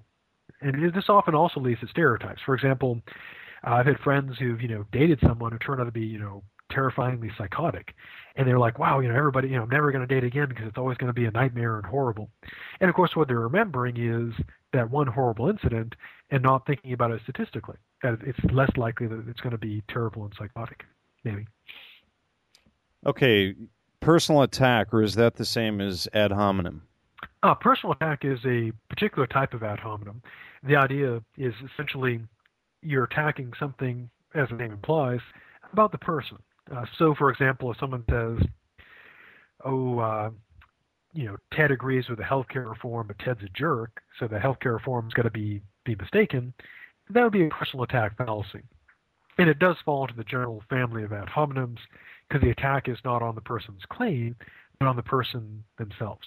And the way to defend against that is ask yourself, is this attack being made on the claim, or is it simply an attack on the person? If it's an attack on the person, then it would be a, a fallacy. With one exception. It's legitimate, as we saw when we talked about argument from authority, to consider someone's credibility. If you can show that a person is biased, lacking in knowledge, or otherwise lacking in credibility, it doesn't prove their claim is wrong, but it gives you grounds for being skeptical. So if someone were to say, um, you know, this witness is, is, a known record of lying, they're also in the pay of this, you know, of this person, therefore we should consider, you know, their claims very carefully and be skeptical. That would not be a fallacy. That would just be be good sense. Poisoning the well Ah, poison the well. It's a form of ad hominem, and it gets its name from a practice developed and perfected by the Romans. The idea is basically this: suppose you're, you know, a Roman, um, you know, leader, and you've got, uh, you know, a village near your border that's causing some trouble. You can march a legion down there and put them to the sword, but that'd be a lot of work. A quicker way to do it, a cheaper way, is to get like a, a dead goat, put a rock on it, throw it in the well because when people drink out of that well, they become sick and poisoned, and it kills them. Now, the fallacy doesn't involve putting a dead goat in your opponent's well, although I guess that can be kind of effective. The fallacy is to try to discredit in advance what a person is going to say by attacking them before they say make their claims. So it's sort of a preemptive ad hominem. The idea is the person hasn't made their claim yet. What you do is you attack the person in the hopes that they will be poisoned as a source. So people will, you know, reject what they say. Post hoc. And if you would give the full Latin name of that, I would appreciate it. Sure. Its uh, full Latin is post hoc ergo propter hoc, which means after this, therefore because of this. Now, outside of science fiction, for the most part, a cause does have to occur before its effect. But the mistake being made here is when a person uncritically assumes that because A occurred before B, that A must have caused B. Now, in many most cases, people don't make like really big mistakes like this. For example, no one's going to say, "Well, you know, you were in, I was in Puerto Rico over Christmas break, therefore, and it's cold in Florida now, therefore it caused it to be cold." Yeah, that, that's kind of ridiculous. Where people fall for this, though, is when the connection seems almost reasonable. Also, people fall for this in terms of superstitions. A lot of superstitions arise from this. I'll give uh, two examples. Uh, one is, of course, you know, like when people say like smack their TV or something and it seems to fix it. Sometimes that can just be a coincidence. They hit the TV and then it works. It may just be coincidence. Another example, uh, years ago when I was running, uh, you know, running track, we were at one of the the meets and one of the hurdlers, she was you know tying her spikes and the laces snapped. And of course, if you're wearing spikes and you're running on a track without laces, you'll you might make a couple steps before they stick to the track and they're left behind. And so she needed laces. But the only thing nearby was a 7-Eleven. So we, you know, we went there, and the only shoelaces they had were these little Sylvester and Tweety shoelaces. Very attractive, in fact. So she laces up her shoe, goes, and runs, you know, the fastest race of her life. And so she thinks, wow, I put these shoelaces in, they made her run fast. Therefore, they're magical. Now, of course, that would be post hoc. The mere fact that she ran really well with those shoelaces doesn't prove that they actually had any effect beyond just keeping her shoes on her feet, of course. So you're saying that, that Dumbo's feather wasn't the cause of his flight? No, Dumbo's flying caused him to fly. Oh, actually, the magic of Walt Disney caused him to fly. now, people all to use a you know uh, a uh, sort of more everyday example. Think about um, for example, like some folk remedies. You know, someone may say, you know, drinking tea will cure your cold. And they'll say, oh, I drank some tea and my cold was gone. Therefore, it caused that to, to happen. And that'd be post hoc because people tend to think, you know, I did something and then an effect occurred. And of course, they tend to remember where the effect happened and forget the other times when it didn't happen. And so it's it's a common common occurrence. And the way to be on guard against it is to ask yourself, okay, this happened and this happened but was there any real connection? And the way then we and then you have to find out if it's repeatable. Yeah, exactly, exactly right. Because that's the the hallmark of the scientific method is that you can keep testing that, keep repeating it. So if tea really does cure colds, then in general, when people drink tea, there should be a correlation between tea drinking and colds going away. And never mind, never mind the specifics about the type of tea. Well, you want to include that too. You know, is it Earl Grey? You know, like right. Because I know, I know, you know, Captain Picard never had a cold, so maybe it is the magic of Earl Grey that heals people. Questionable cause. Ah, questionable cause. This is kind of a uh, a general category. Any of the mistakes in causal reasoning, like post hoc, also things like reversing cause and effect, can be put under here, as well as um, you know ignoring the possibility of causation of coincidence. In some cases, one thing happens, another thing happens, and there's really no causal connection. And so when people, you know, when things are happening, people should always ask, is there really a connection? Am I reversing cause and effect? Am I ignoring a common cause? Am I assuming, you know, a common cause? Am I merely making a mistake with coincidence?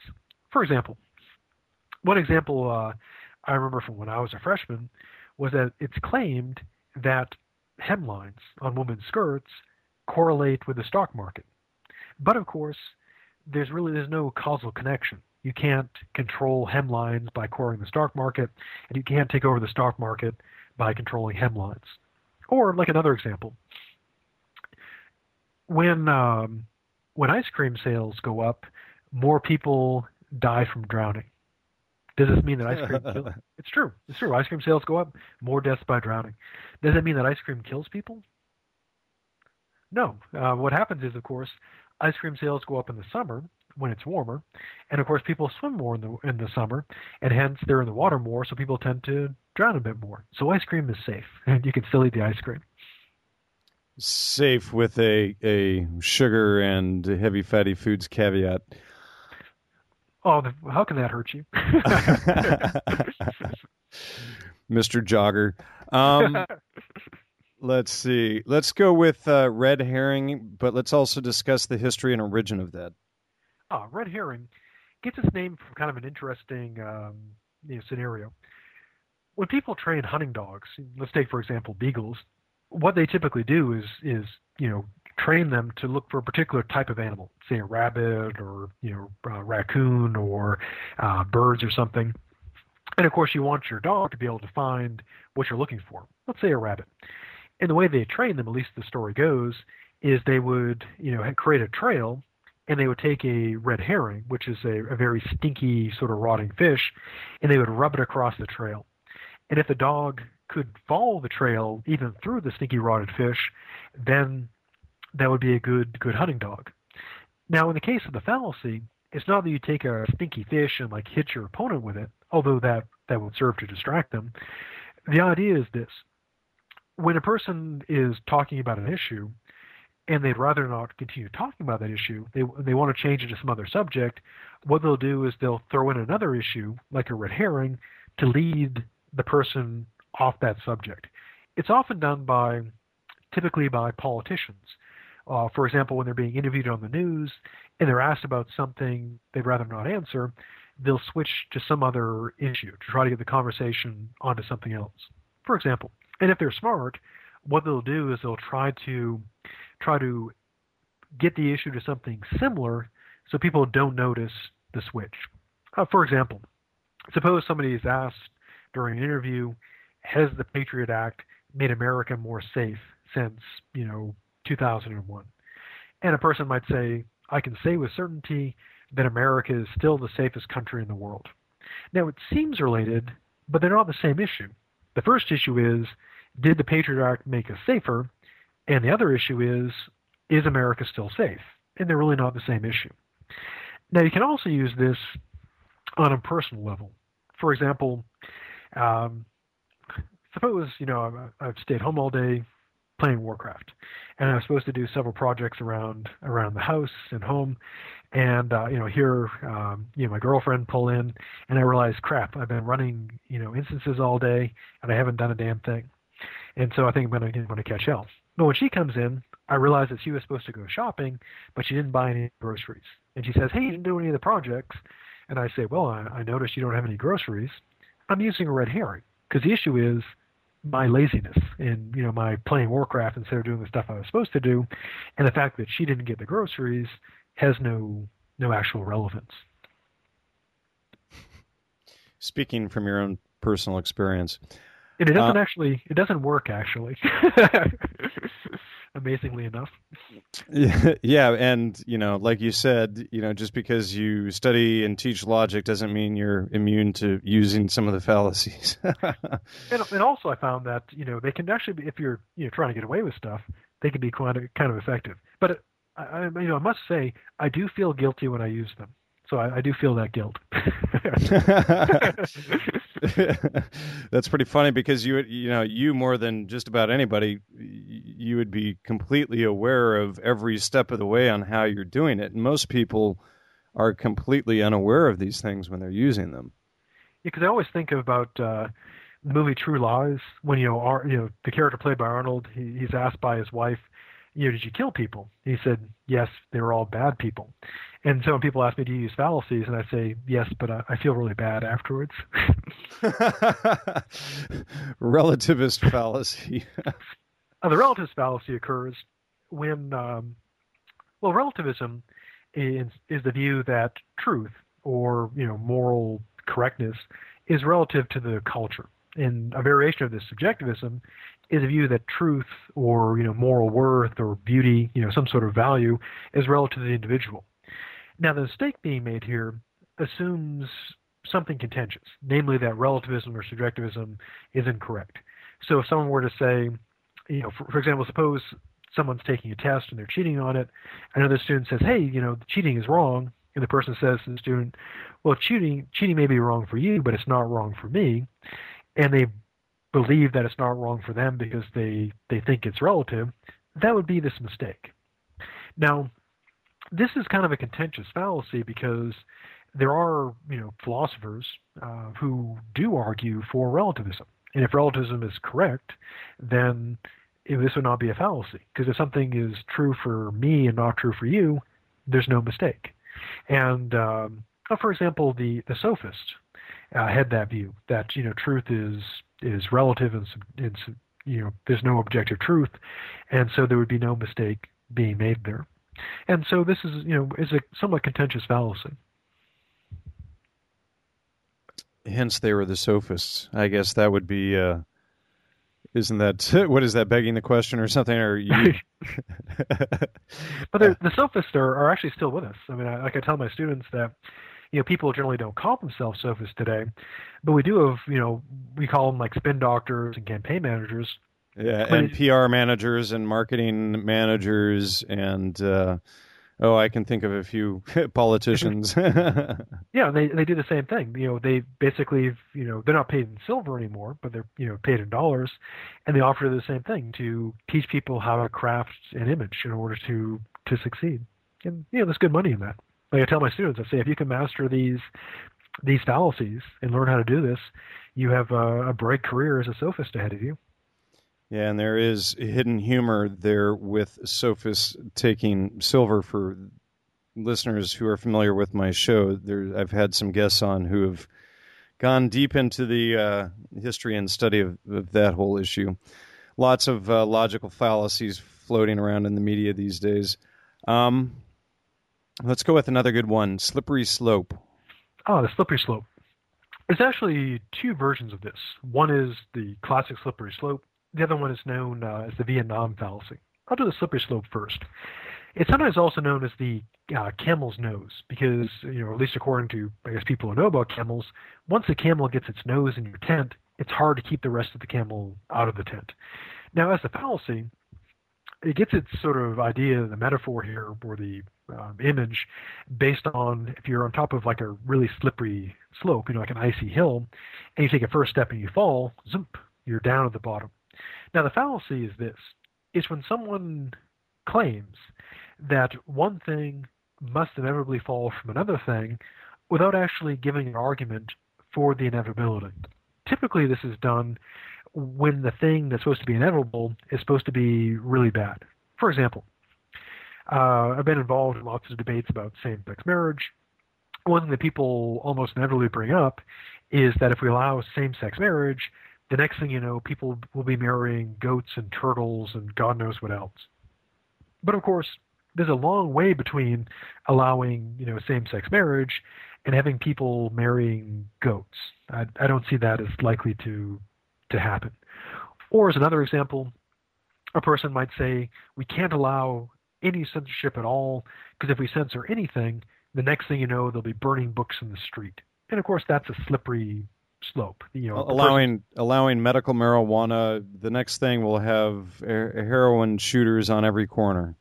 Well, that's actually true. So that's not. no, that, that, yeah, that would be that would be the fallacy. Uh, now, it, it's sort of its uh, related fallacy, which is known as the Vietnam fallacy.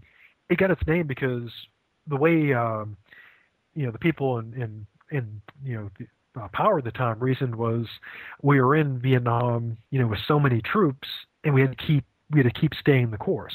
It can also be called like the staying the course fallacy or the you don't change horses midstream fallacy. And the idea is, that we must keep going on the same policy or procedure, not because of any good reasons for it, but simply because we've we've been doing that. Now, of course, we know this is a mistake because we have the saying, throwing good money after bad. If something's a bad idea, keeping to do it is an even worse idea. And to use an analogy, if someone's driving, you know, takes a wrong turn and they're driving the wrong direction, and they say, well, I've got to keep going this direction because I've been going this direction a long time, they're just getting more lost. They're not making any any progress. Great analogy. Special pleading. Uh, special pleading is basically when a person they want to be like exempted from something or they want to get special treatment, but they don't have any actual justification for it. Essentially, what they're they're doing to put kind of in its simplest and crudest form, they're basically saying that I deserve an exception because I'm I'm me, and of course, it's not a good argument because everybody is who they are, and everybody can make that argument. Uh, for example, recently um, you know the building where my department is is going through renovation, and they promised that we'll have a really really nice place, and they moved us to a not so nice place now. But uh, suppose during the packing I were to say, well, since I am the am an esteemed, you know, academic, I cannot, you know, soil my hands with this packing, so therefore, you know, I should not have to do this. That could be seen as sort of special pleading because everyone else is in academics too, and there's nothing special about about me. You know, I should not deserve an exemption from that. My colleagues, though, being truly esteemed, did deserve the exemption. Spotlight. Ah, the spotlight. This works pretty much just like uh, you know, what it's named after, its namesake. You know, when a spotlight is shining on someone on stage, they're illuminated, everything else is in darkness, and so all your attention is on, you know, that person. Now, the spotlight fallacy is usually fueled by the folks in the media. The idea behind this fallacy is it's when someone takes that's you know something that is given a lot of attention, as I say in the spotlight, as somehow serving as evidence that that is something very common, or you know essentially it's it's kind of like hasty generalization, where someone says you know uses a small amount of evidence to take that as a point of general claim. Now, in the case of the spotlight, what a person does is they reason or badly reason like this. There's a lot of attention, particularly in the media, being paid to this, therefore this is something important or something that's likely to happen. For example, the um, given the coverage in the media of say the underwear bomb or terrorism, we would think that terrorism was really likely. Like I mentioned before, when I was flying, you know, I was going to fly home after the uh, underwear bomber thing, and the people asked me, you know, are you afraid of flying? And I said, you know, no, uh, not at all, because statistically, I'm more likely to be killed on my morning run uh, going to the airport or slipping and falling in the bathroom of the airport than I am to be killed by a terrorist. It's just that the media really focuses on on terror, and so the idea is kind of like misleading vividness uh, or hasty generalization. We look at what people are paying attention to and see it as somehow more likely or more important when it need not be. Straw man. Ah, the straw man. This is a, a classic one. The idea basically is this.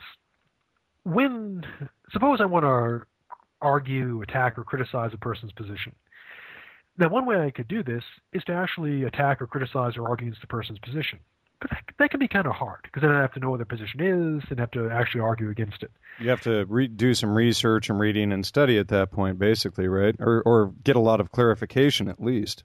Yes, and that's that's hard, you know. And I'm kind of lazy, so I just want to attack them without any real effort. So the way I can do a straw man is instead of attacking their actual view, their actual position, what I do is put in its place a distorted, exaggerated uh, view that's not really their view or their position, and attack that instead. Now, the reason why people do this is because it works. One reason is is that, as you pointed out, knowing the actual you know position or view, especially when it's something complex, like for example something like healthcare reform or a philosophical or political view, those can be very complicated, and most people don't know what those things are. So when someone straw mans a person's view, the audience often doesn't know. And of course, uh, secondly, it's uh, you know exaggerating things, distorting things, so hyperbole can often be very effective because people often expect that. For example, if we take the uh, healthcare you know issues, when they brought up the notion of death panels, now, if you look at the actual language, there's nothing in there about death panels, not surprisingly. But of course, most people haven't read, you know, the proposals because it's really long and really boring. And of course, death panels are scary. So people were strawmanning the proposals in that manner in order to create fear and also to get people to, you know, reject those proposals. And so a straw man involves presenting that distorted or exaggerated view. It's commonly done in, in politics, very common. Well, I see it a lot in academia as well. Let's say if uh, somebody presents a piece of work, and you know, and being a writer myself, it's usually an academic or a, a book or something like that, and they'll have all of their work or citations in this book, and then what the person does is that from their own background and their own history of study, they'll say, "Well, I've studied all of this other material." And therefore what you're presenting can't be correct, even though I haven't read it. I already know that it can't be correct. Yes, it's like a, a friend of mine used to joke, "Let me tell you what you think, and then I'll tell you why you're wrong." Type of approach. Right. All right. Uh, let's uh, a couple more here. Two wrongs make a right. Ah, this one is based on uh, people's notion that if someone would be willing to do something wrong to them, they can do that wrong to the other person, even if they don't, they don't need to do that in self-defense. To be a little clearer, the idea is this: suppose um, you know a person reasons like this. It's okay for me to do something to another person because they would do that to me. And of course, that's a mistake in reasoning. Why so? Well, let's take a concrete example. Suppose on Tuesday, when I you know teach um, you know a lot of classes, you know I've, I've taught you know three classes and I'm getting ready for my night class, I find I'm pretty hungry, and I go and you know uh, look to see if I brought my my dinner, and I realize that I've I've left it at home, so I am without dinner, and so I think, wait, I can go over to um, you know Professor Counsel's office, and she's got that little fridge there. I'll open her fridge up. Oh, what's in there? Ooh, a little uh, you know leftover beef stew. And so I grab it. But then, of course, being a philosopher, I pause to think, is this okay for me to do? And so I tell myself, well, I'm taking her stew, but she would do the same thing to me. So it's okay. And then I go and cook the stew and eat it. Now, obviously, if it's wrong for her to take my food, it's wrong for me to take her food, and I can't justify what I'm doing by saying that it's wrong for her to do it to me, so it's okay for me to do it to her. That's clearly bad bad reasoning. Now, this there are two sort of like exceptions or complications. One is self-defense. If you do something to someone to defend yourself legitimately, that wouldn't be too wrong. So, like, suppose um, you know someone tries to mug you, and you hit them in the face with a brick, and you say, you know, it was okay for me to hit them with a brick because they were trying to kill me. That wouldn't be two wrongs. And of course, there's also the question about you know retribution and punishment. You know, if someone does something wrong, do we have the right to harm them? And some people think, yeah, they believe in retributivism, that we can harm people who've done wrong. Other people, of course, believe that we shouldn't do that kind of stuff. But the basic idea behind two wrongs is that a person believes it's wrong to do, but somehow, if they're doing it to someone else, it's somehow okay. But if it's wrong, well, it's wrong. All right, let's see here. What other fallacies didn't we cover? Well, there's um, there's lots of lots of fallacies out there. In fact, there's potentially thousands of them. Uh, for example, oh, one uh, sort of var- variation of uh, the red herring is sort of its cousin, the, the smoke screen. And the idea is sort of a rhetorical tactic where instead of like throwing out another issue, in the hopes of luring someone off that issue, what a person does is piles up, um, essentially piles up issue after issue in the hopes that the person will be kind of lost in the confusion.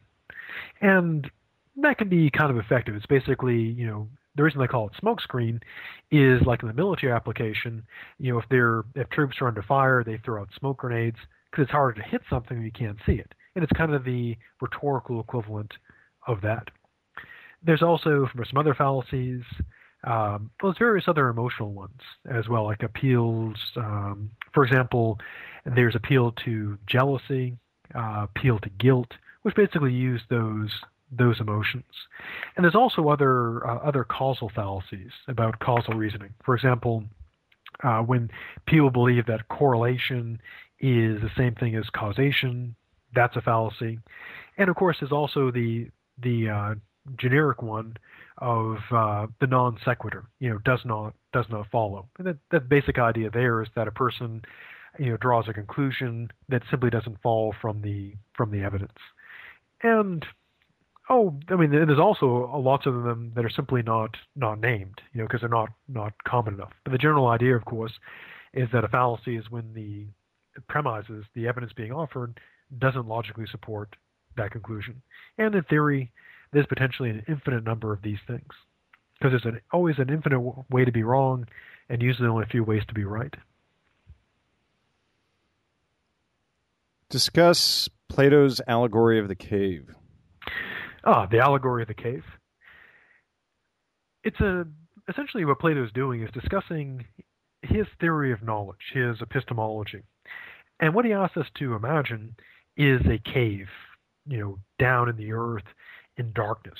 And in this cave, there are people. Imagine, if you will, they're chained to these these chairs with their heads forced to face forward, and they can see ahead of them flickering light and shapes because behind them is a fire, and in front of the fire walk other men holding poles with various objects on them, and there's a wall there, and so the light of the fire casts shadows upon the wall, and the people look there, and they believe that what they're seeing is real and is is true because they don't know any better. But if you imagine, if you will, someone in the cave, they manage to work free of the shackles, and because they're loose or they've grown rusty, and they you know turn their head, they look around, they undo the rest of their shackles, and they're loose in the cave. And they look around, they realize that what they're seeing is shadows, an illusion. And for Plato, that's sort of the first level of this line of knowledge. It's the level of of illusions, of shadow, and interestingly enough, also of art. And this is the realm of opinion, mere belief. Now the person is loose in the cave, and they realize they're seeing shadows. And now they can see the other people in the cave, they can see the fire, they can see the objects. And for Plato, this is the second level, the realm of you know belief and opinion dealing with the physical objects. Because for Plato, the physical world we live in is only one level of reality. It's more real than the shadows and the illusions, but it's still not the most real. There's the fire, of course, is analogous to the sun, and the objects here are analogous to the physical objects in the world. This is the level of empirical, you know, belief and science. Now, the person who's free here, you know, looks up and sees there's a way out of this cave, and they scramble up into the surface world. Now, at first, they can't stand the light of the sun. They can only look at the stars and, and the reflections in the water. And for Plato, this is sort of the first level of actual knowledge.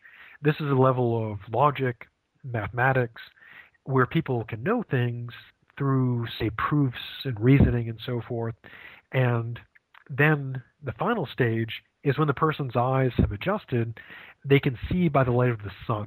And for Plato, the sun is the good that illuminates everything. It illuminates the world, enabling people to see. And in the allegory, that world, that illuminated world, is the world of reality, the world of what Plato calls the forms, which are perfect, eternal, and unchanging. And so when the person reaches that final stage, they reach literally a state of enlightenment. And we, of course, still use that term to this day. And they see true knowledge through rational intuition. They simply see the truth because it's lit up. And of course, we still use that expression. We talk about seeing the light, being illuminated, and even in our cartoons, we still draw awareness with a, a light bulb appearing above people's heads. Now, in the case of Socrates, he goes back down into the cave. But coming out of the light into the darkness, he seems confused and he seems unable to play the games of the shadows. And so people think of him as being strange. And when he's forced to defend himself in the court of shadowy justice, he seems foolish. And of course, the people down there, far from being grateful for being told they're trapped and living in shadows, they resent it. And of course, in the case of Socrates, they kill him. And so the allegory of the cave is that metaphor, that allegory of the levels of knowledge, going from the shadows the physical world, escaping the cave of ignorance, and getting into the world of truth, and finally finding the ultimate enlightenment of knowledge, true knowledge, and then getting killed by people. I think the moral back. of the story is uh, don't, don't, go back. well, yeah, don't go back. But I think the moral of the story is really uh, don't kill the messenger. Yes, yes, definitely. Um, let me ask you this: Would it be possible to explain subject and predicate identification? Um, sure. Um, in uh, in the English language, most natural languages have a subject predicate form. Predicate form. Uh, you know, put over simplified. The subject, take the sentence. You know, the cat, uh, you know, is gray. the subject would be cat, the predicate would be gray. Now, behind this apparently simple, you know, statement is a great deal of logical and metaphysical machinery. For example, Aristotle believed and Plato believed that when we attribute a quality to things, especially Plato, if we say, for example, that uh, Tom is just, that there is actually the predicate corresponds to a metaphysical entity, namely justice itself. And Aristotle believed that the subject predicate structure of our language was also the subject predicate structure of logic and also of the world itself. Because his reasoning was in order to have our language be about the world, it's got to match the structure of that world. In order for our logic to be about, you know, things to be correct, it's got to match the metaphysics. And so the view was that we have a subject predicate language, so we have a subject predicate reality, a subject predicate, you know, logic. And of course, um, this led to the development of the theory of universals, which you know I actually, coincidentally enough, uh, did my dissertation on the problem of universals, talking about that problem. What is it for an individual A to have a certain quality or predicate F? And I wrote a lot of stuff on that. Yeah, and it's uh, kind of a complicated topic to get into and explain finitely. We could probably do an entire show on that sometime, couldn't we? Yes, like I tell my students, you know, if they ever have trouble sleeping, I'd be glad to give them a copy of my dissertation, and they can read through that. no uh, go ahead. No one's taken me up on it yet, so, but I'm still waiting. Well, you know, maybe uh, maybe I'll have to take you up on that myself, but it, uh, that's something I would certainly be interested in having you come on the show to discuss sometime if you'd be interested in doing that. Oh, of course. More, you know, like a like any philosopher, I'm always glad to talk. All just, right. Just, just no hemlock. Just no hemlock, though. No hemlock. Oh, no hemlock. Okay. yep. Talk, I, but no hemlock. Well, you know, if you study uh, uh, Dr. David Hillman's work, uh, The Chemical Muse, he's actually shown that uh, hemlock wasn't just used for killing people at varying doses, it was also a great uh, psychedelic and inebriant. Um, it's it's all it's it's the the higher doses that they were using to kill, but in ancient Greece they were uh, also using it. It appears from the medical literature that's just now being translated that it was a regular uh, nar- uh, I don't know if narcotic is the word, uh, regular inebriant, regardless. Um, what is the most important idea that you would like people to take away from this interview? I would say um, the most important thing to I think would be well to think, to reflect on things, because we have a tendency, as I do, tend to believe things and act on things not on the basis of thought, reflection, you know, and consideration, but based on simply how we feel. Now, there's there's nothing wrong with feelings. Uh, it makes part of what makes us human, part of what gives gives our life meaning, gives it value. But I think the most important thing is to think and reflect, to be critical about things, and to ask ourselves questions like this. You know, I'm really, really angry about this, but am I correct in my anger? Is this something I should be doing? Or I feel I'm really scared about this. I'm scared about terrorism, I'm scared about healthcare reform, scared about the environment. But to ask ourselves, you know, should I be scared? And if I am, if I should be scared, what should be done? And so my main advice would be that people should should think and reflect before before acting and base their beliefs on on reason and consideration. Now, this doesn't mean abandoning uh, feeling. It doesn't mean abandoning beliefs and faith. It basically means being being careful, considering things, and taking time to reflect on matters. You know, as Socrates said, to, to steal from him, the unexamined life is not worth living unless we know, you know, what we're doing, unless we understand ourselves, why we're doing things. We can make all sorts of terrible mistakes, not only for ourselves, for the people we care about, and for the generations to come. And of course, if we make truly catastrophic mistakes, there may be no more generations to come. We may be be it. So we have an obligation to think and reason well, not only for ourselves, but for those around us and those who are to come after us, to make sure that they do have a better world to come into, or a world to come into at all. So I guess my main advice would be reflect and think. And we've been speaking with Dr. Michael C. Labossiere, and I apologize if I slaughtered that after you helped me pronounce it at the beginning of the show. Nope, And- spot on.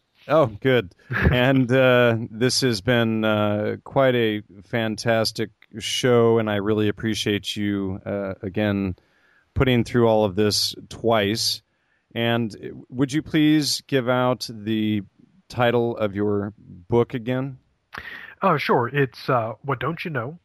And it's a uh, available in you know paperback, and it's published by Continuum Press. And again, it's a collection of, of essays on a variety of philosophical topics, aimed at you know people with general interest in philosophy, people who are interested in questions like you know does God exist, uh, questions about ethics and so forth, but you know might have been put off a bit by really complex and you know admittedly boring uh, philosophical books. And so I'm, I'm not claiming to be you know groundbreaking or on par with Plato, but I think it's some interesting stuff.